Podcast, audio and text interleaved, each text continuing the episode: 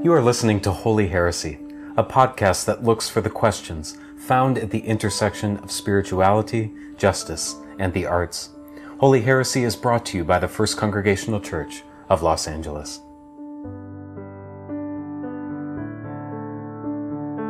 Good morning and welcome to First Congregational Church of Los Angeles. Your presence here or in sacred virtual space is a gift and enriches the beautiful tapestry of our community.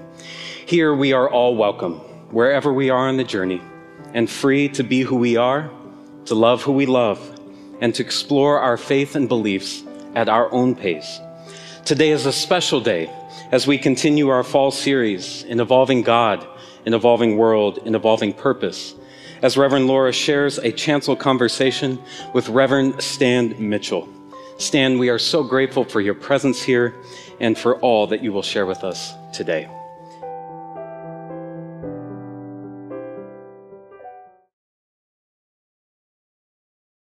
Michael gave you a short introduction to our guest today, Reverend Stan Mitchell. Stan is from Nashville, and he and I are new friends.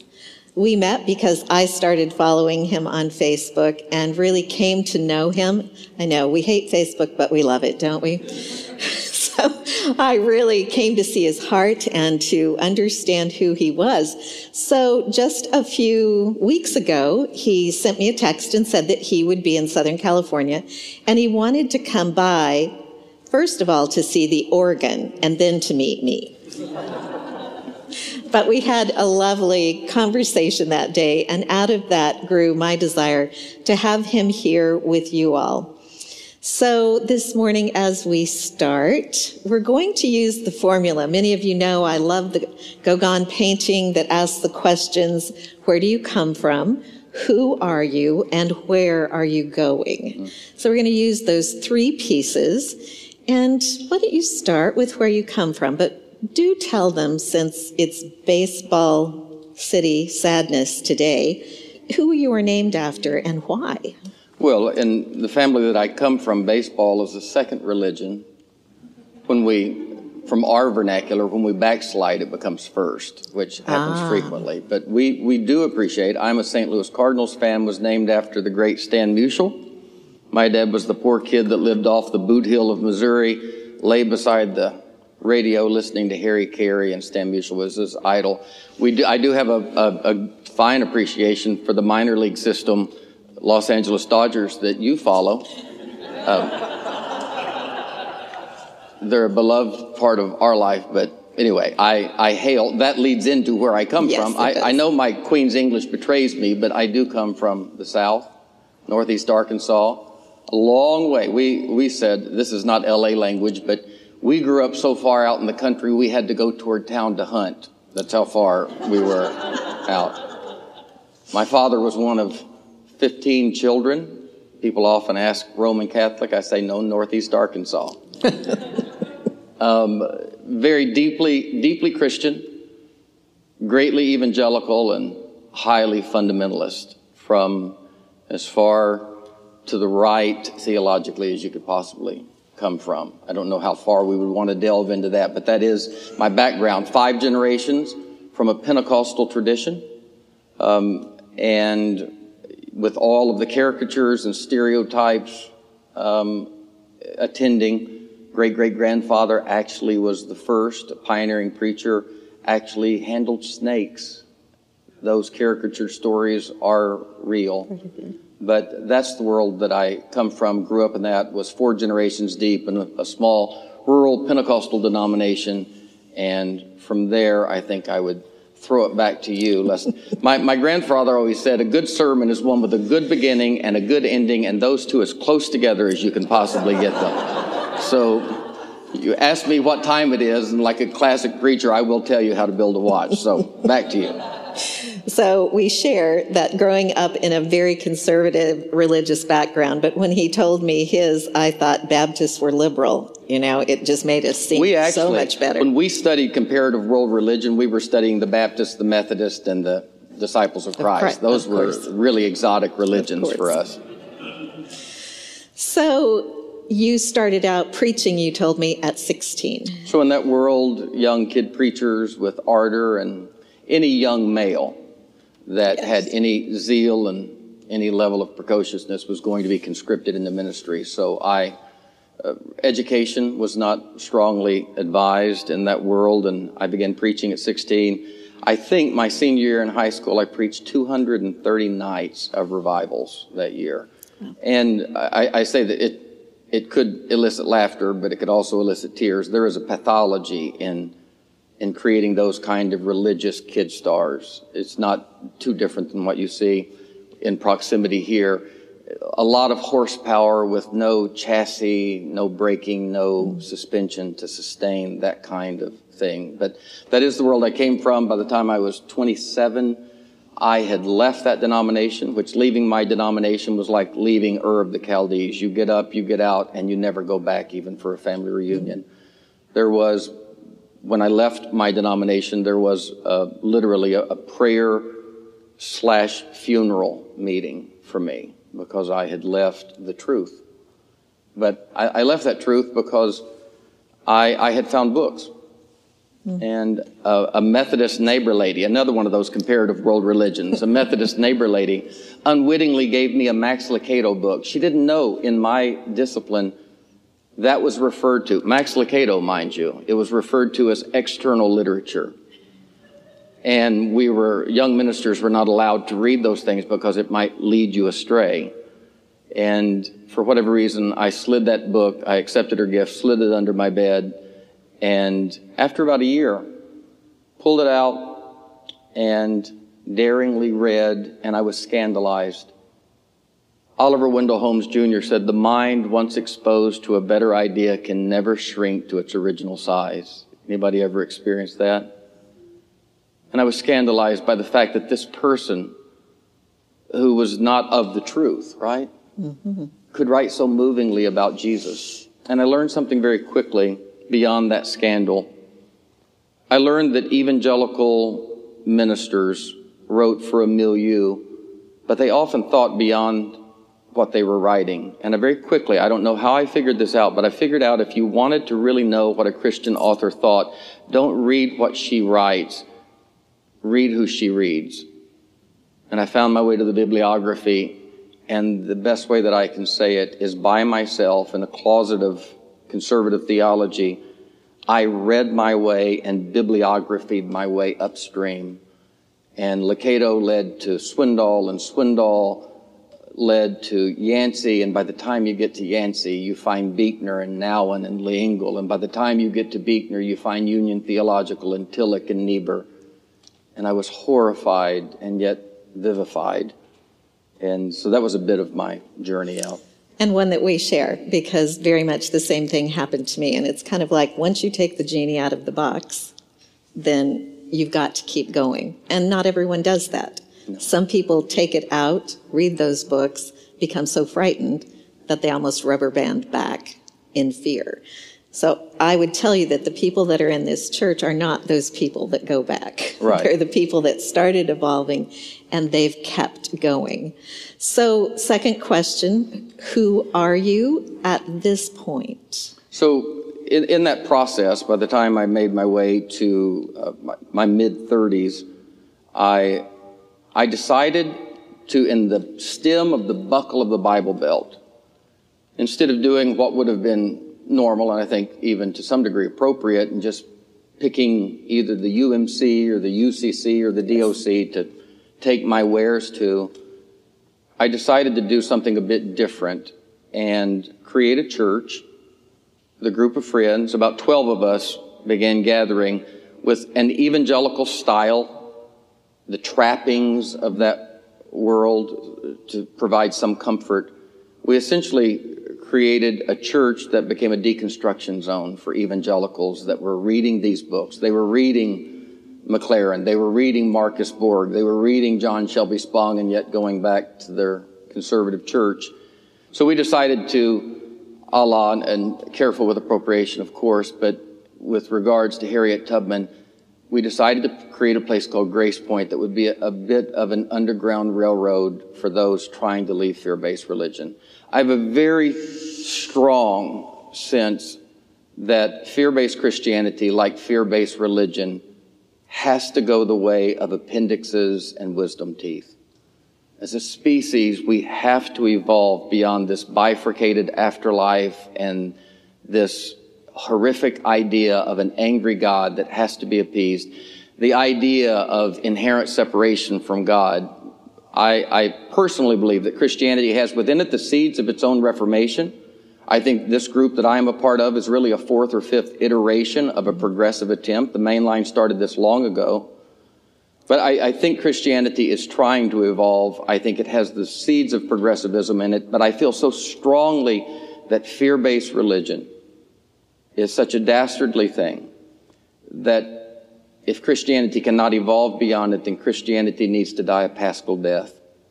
So whether we are doing, churches like this are doing reform work within the body, trying to help us think better thoughts and draw out the meaning of Christ that was always there, whether we're doing that or we're doing a palliative hospice care for something that we love dearly that needs to die with some sense of decency. And even that idea of Christianity dying is not horrifying to me because except a corn of wheat fall into the ground and die, it abides mm-hmm. alone. And I don't think it would have to be a terminal death, maybe a paschal death.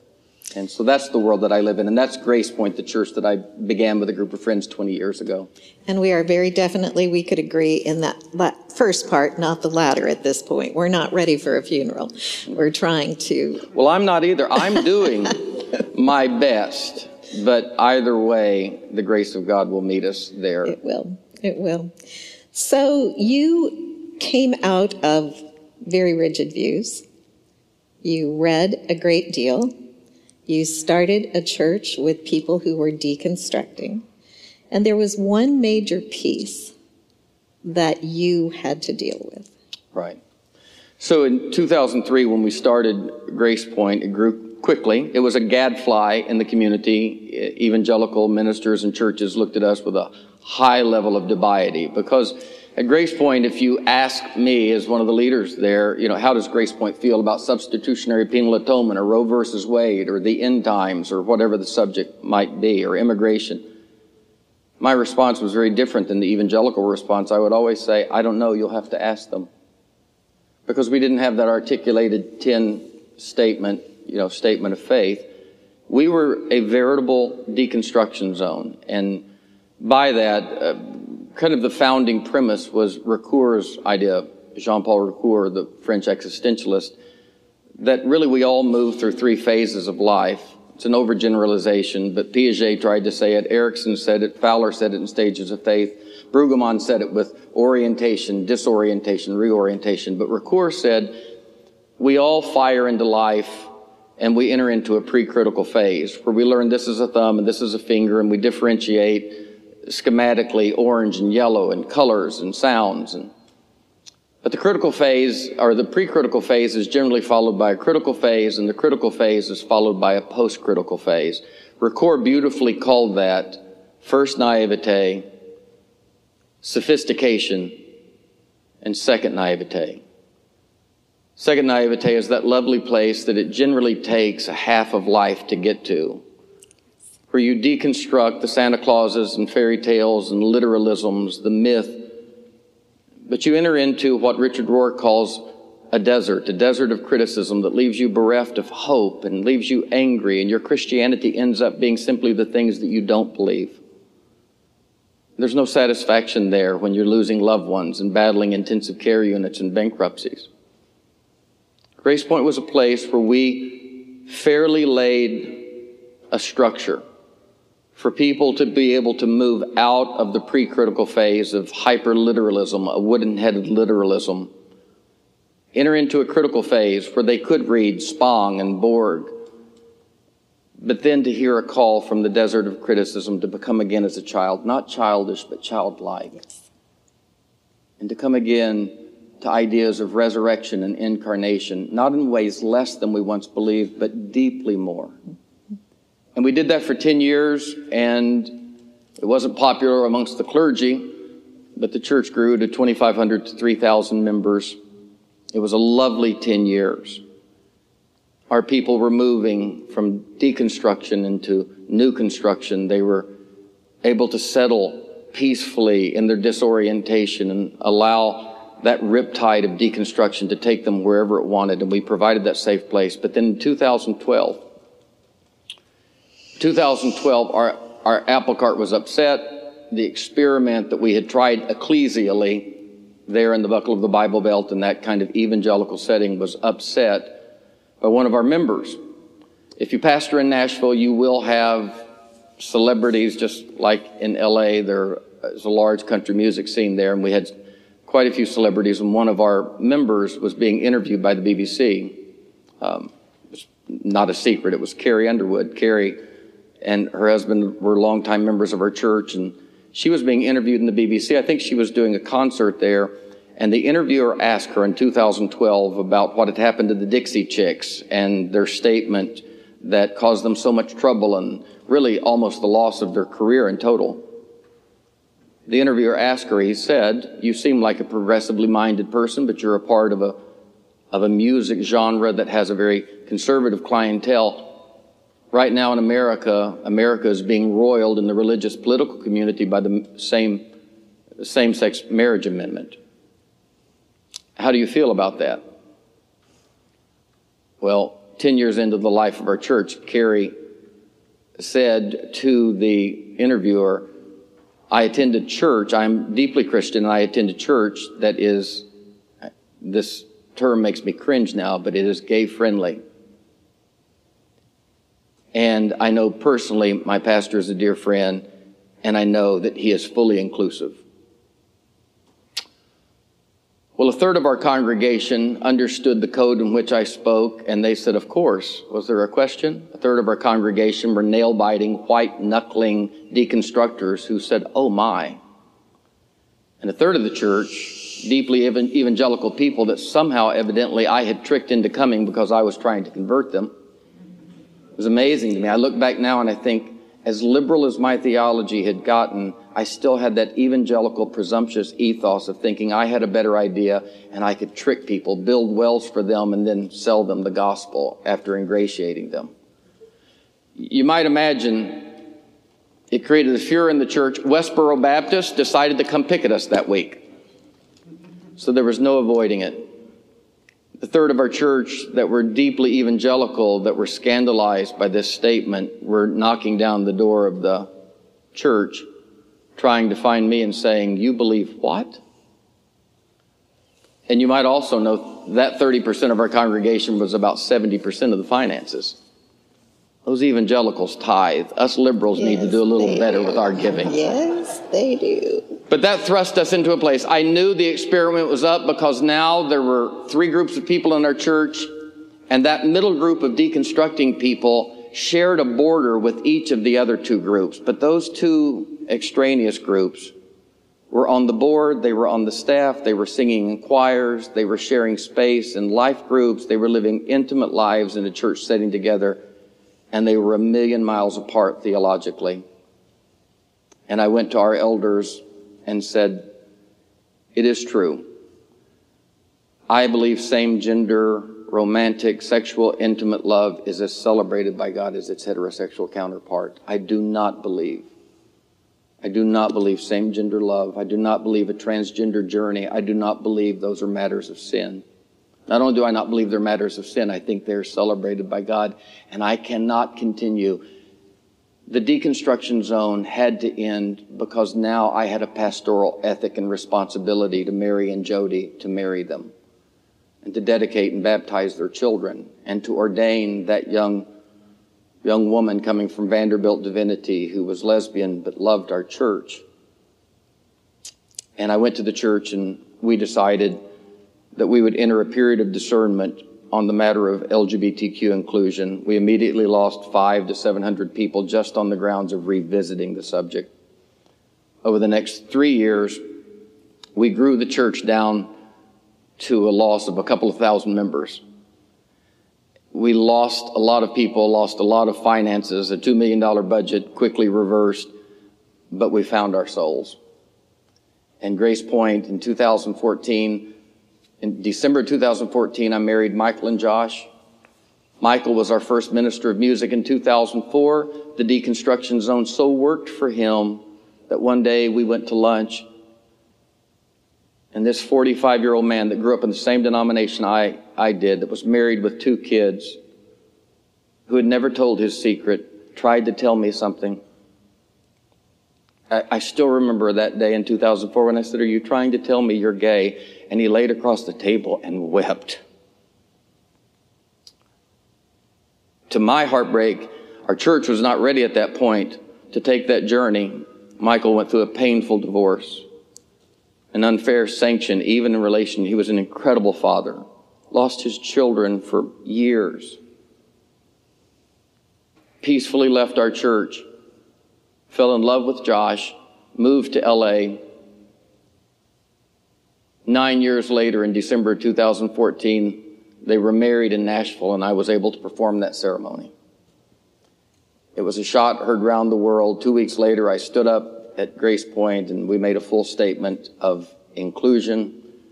And it was a lovely, devastating, beautiful time.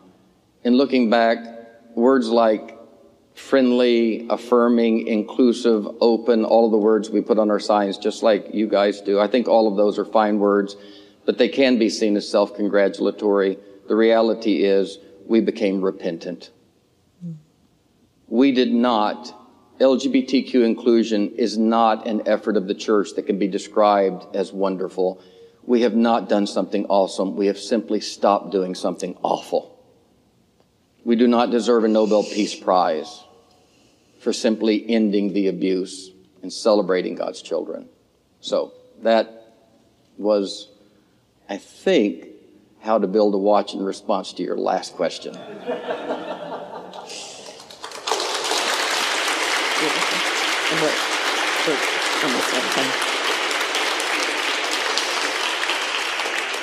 So you can probably figure out why I invited him, right? Mm. But you know, we're just scratching the surface in many sure. ways. So he's agreed to come back. And I think we all will welcome that and hope that it's very soon. And if you do not follow Stan on Facebook, you need to, because he shares the stories of young people and their parents who are in these deeply conservative, fundamental places.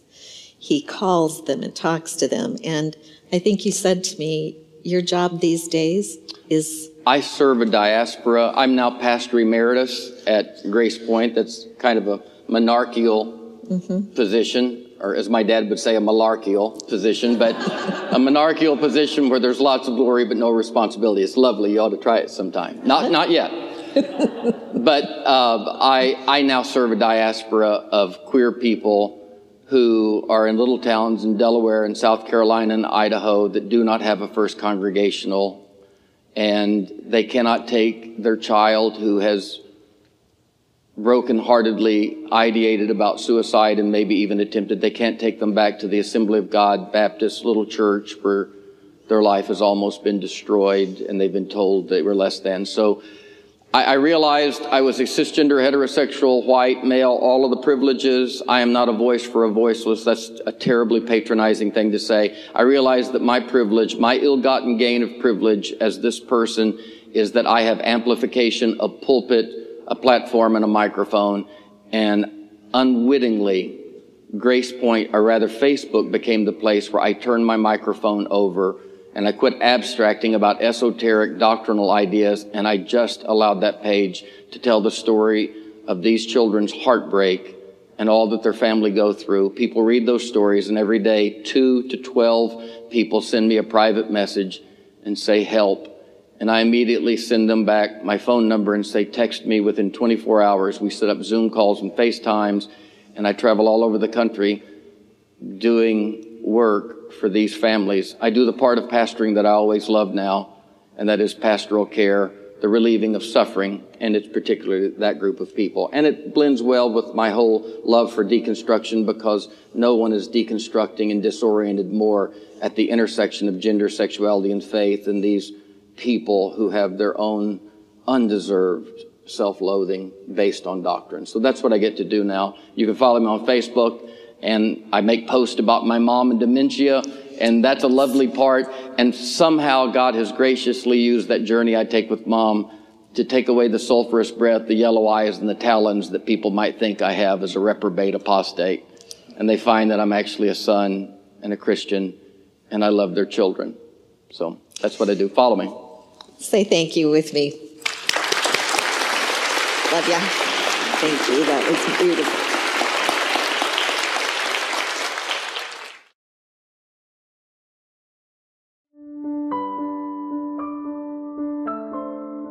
If you enjoyed what you heard, you can join us for service each Sunday morning in person or on YouTube, or consider supporting First Church by making a tax-deductible gift at fccla.org slash give.